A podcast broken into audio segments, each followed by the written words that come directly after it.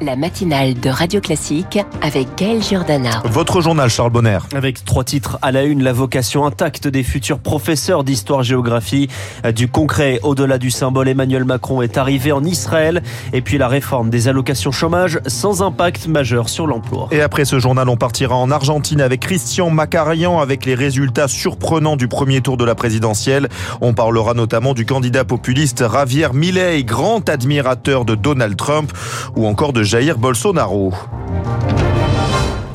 Les aspirants professeurs d'histoire géo face à la menace des islamistes. Des doutes légitimes après la mort de Dominique Bernard et ses témoignages qui racontent un tueur à la recherche d'un professeur d'histoire dans la cour d'école d'Arras, professeur d'histoire comme l'était d'ailleurs Samuel Paty. Dans ce contexte, peut-on encore avoir envie d'enseigner cette matière? Les futurs profs, actuels candidats au CAPES, gardent leur détermination. C'est le reportage à l'Institut du professorat et de l'éducation de Lucie Dupressoir. Dans la salle de classe, 40 étudiants attendent le début du cours. Devenir professeur d'histoire-géographie, c'est une évidence pour Shaima. J'aime beaucoup l'idée en fait de transmettre du savoir et de venir euh, faire germer en l'esprit des élèves des petites graines qui vont les pousser à réfléchir. Votre profession qui est un peu euh, prise pour cible, est-ce que ça vous inquiète? Non, mais j'ai euh, peur en fait de mal euh, gérer une question qui peut être un peu euh, difficile. On n'a pas eu de réelle formation à comment est-ce qu'on gère une question qui est socialement vive, comme on les appelle. C'est un peu, oui, dommage. Maëlys, justement, a été confrontée à ce genre de cas en stage, juste après les attaques terroristes du Hamas. Une petite de sixième arrêtait pas de demander qu'est-ce que le Hamas. J'étais complètement désemparée, je savais pas quoi faire et la, la tutrice non plus. Alors, c'est bon ou pas? Y a des groupes qui sont prêts Bertrand Jolivet est formateur à l'INSPE. Après les récents événements, il a dû répondre aux doutes de certains étudiants. Le premier conseil, c'est de maîtriser le savoir, accepter l'idée que oui, il peut y avoir des émotions qui s'expriment. La troisième chose aussi, c'est de leur rappeler qu'il y a un cadre juridique. Si jamais les élèves bah, ne respectent pas ce cadre-là, il faut évidemment le signaler. Selon lui, sur les deux ans de formation, seulement trois heures sont ouvertement dédiées à la gestion des situations délicates. Le reportage de Lucie Dupressoir. Ils sont soupçonnés d'avoir été en lien avec le terroriste de Bruxelles. Deux personnes présentaient un juge d'instruction parisien. Hier, le parquet antiterroriste français requiert la détention provisoire. Emmanuel Macron est bien arrivé en Israël. C'est sa première visite depuis l'attaque du Hamas. Une visite qu'il voulait utile et qui paraît au final tardive après celle de ses voisins européens et de son allié américain. Pour ne pas s'y rendre pour rien, Emmanuel Macron espère donc du concret. Il est en ce moment avec des familles de victimes avant de se rendre à Jérusalem pour échanger avec les responsables du pays, Marc Tédé. Au-delà du message de solidarité avec Israël, c'est évidemment la question de la libération des otages qui sera au cœur de cette visite. Un conseiller de l'Élysée indique que Paris travaille avec tous ceux qui peuvent avoir une influence sur le Hamas. Ce serait la principale contribution du président français, explique le politologue israélien Emmanuel Navon.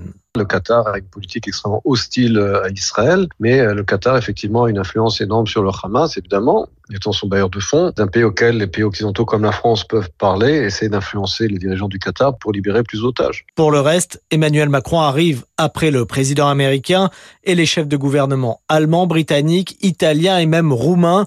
Difficile dans ces conditions d'être écouté et entendu. La proposition d'une trêve humanitaire a du mal à convaincre l'ancien diplomate israélien Igal La France, représentée par son président, s'est fait attendre. Pour qu'il y ait une trêve, il faut des efforts diplomatique dans les coulisses. Mais s'il vient ici rien que pour faire une déclaration à la presse, ce seront euh, des mots euh, sans la moindre influence. Emmanuel Macron devrait aussi proposer une reprise véritable du processus de paix initiative jugé bien prématuré en Israël, moins de trois semaines après l'attaque du Hamas. Et hier, le Hamas a libéré deux otages de 79 et 85 ans. Libération grâce à la médiation de l'Égypte et du Qatar. Emmanuel Macron pourrait aussi se rendre, selon le Figaro, en Cisjordanie pour y rencontrer le président d'une autorité palestinienne affaiblie, Mahmoud Abbas, le concurrent du Hamas. Dans ce contexte, en France, les alertes à la bombe se multiplient. Et un homme condamné à huit mois de prison avec sursis hier pour un appel au château de Versailles. Dans les aéroports, ce sont 70 fausses alertes en moins d'une semaine hier à Bordeaux. Une galère pour les voyageurs et une facture salée pour les exploitants. Arnaud Aimé spécialiste des transports chez SIA Partners. C'est une catastrophe pour les gestionnaires d'aéroports Ça perturbe les rotations des avions, évidemment. Si on ajoute à ça les pertes qui sont liées à la moindre consommation des voyageurs dans l'aérogare, eh bien, ça devient des montants euh, très importants. Pour un gros aéroport comme euh, Aéroport de Paris, le chiffre d'affaires par an, c'est 5 milliards d'euros. Donc, ramené à la journée, c'est presque 15 millions d'euros qui sont en jeu et qui sont perturbés par ces alertes à la bombe. Les assurances, ça couvre pas ces épisodes ponctuels parce que c'est des franchises très élevées pour les aéroports. Arnaud Aimé avec Eric Mauban, la demande d'énergie fossile est toujours trop élevée. C'est le constat de l'Agence internationale de l'énergie, malgré le bond des énergies décarbonées cette année. 7h36 sur Radio Classique après le budget de l'État, place au budget de la sécurité sociale. Discuté à partir d'aujourd'hui à l'Assemblée nationale, là aussi, l'article 49.3 devrait raccourcir les discussions sur un texte qui là aussi, est construit pour faire des économies à 35 milliards d'euros sur la branche maladie. Ils veulent profiter justement de ces discussions pour se faire entendre avec une manifestation de retraités. Aujourd'hui, dans plusieurs villes de France, neuf organisations syndicales réclament une hausse des pensions de 10% cette année. Au 1er janvier, les retraites seront revalorisées de 5,2%. Et vous nous dites, Charles, que la réforme de l'assurance chômage passe à côté de son objectif. Ce sont les premières conclusions de l'UNEDIC, le gestionnaire du régime, qui montre que la dégressivité des allocations ne rime pas avec retour à l'emploi. C'était pourtant toute la logique de la réforme entrée en vigueur en février dernier, qui visait principalement les cadres réputés plus mobiles sur le marché du travail. Et eh bien pour le moment, la dégressivité des allocations s'avère plutôt inefficace, Eric Kioch. Premier enseignement, avec euh, cette réforme, le taux de reprise d'emploi des cadres, 37%, reste désespérément en dessous de celui des autres allocataires, 58%, et seule une petite part des chômeurs, 10 à 15%, affirment avoir accéléré leurs recherches, pressés par le coup près de la dégressivité.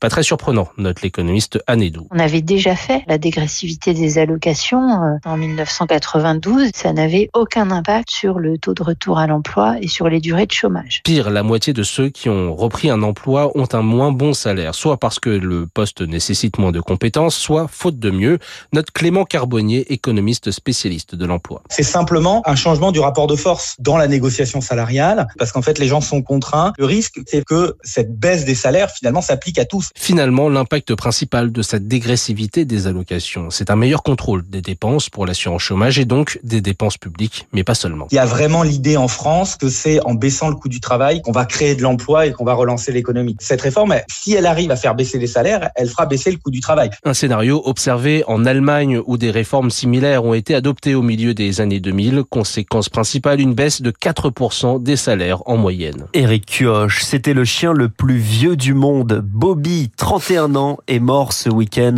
C'est son maître qui l'a annoncé. Bobby, un Rafeiro de l'Alentero. C'est une race de chien que, de montagne que l'on, euh, que, l'on retrouve quasiment seulement euh, qu'au Portugal. Et si l'on multiplie par 6, Bobby avait donc 186 ans. Je remarque, Charles, que non seulement vous parlez portugais, mais qu'en plus vous avez fait Mathieu Matspé. Merci, merci beaucoup. Prochain journal à 8h à suivre l'écho du monde, le journal imprévisible et le décryptage écho de David Barou.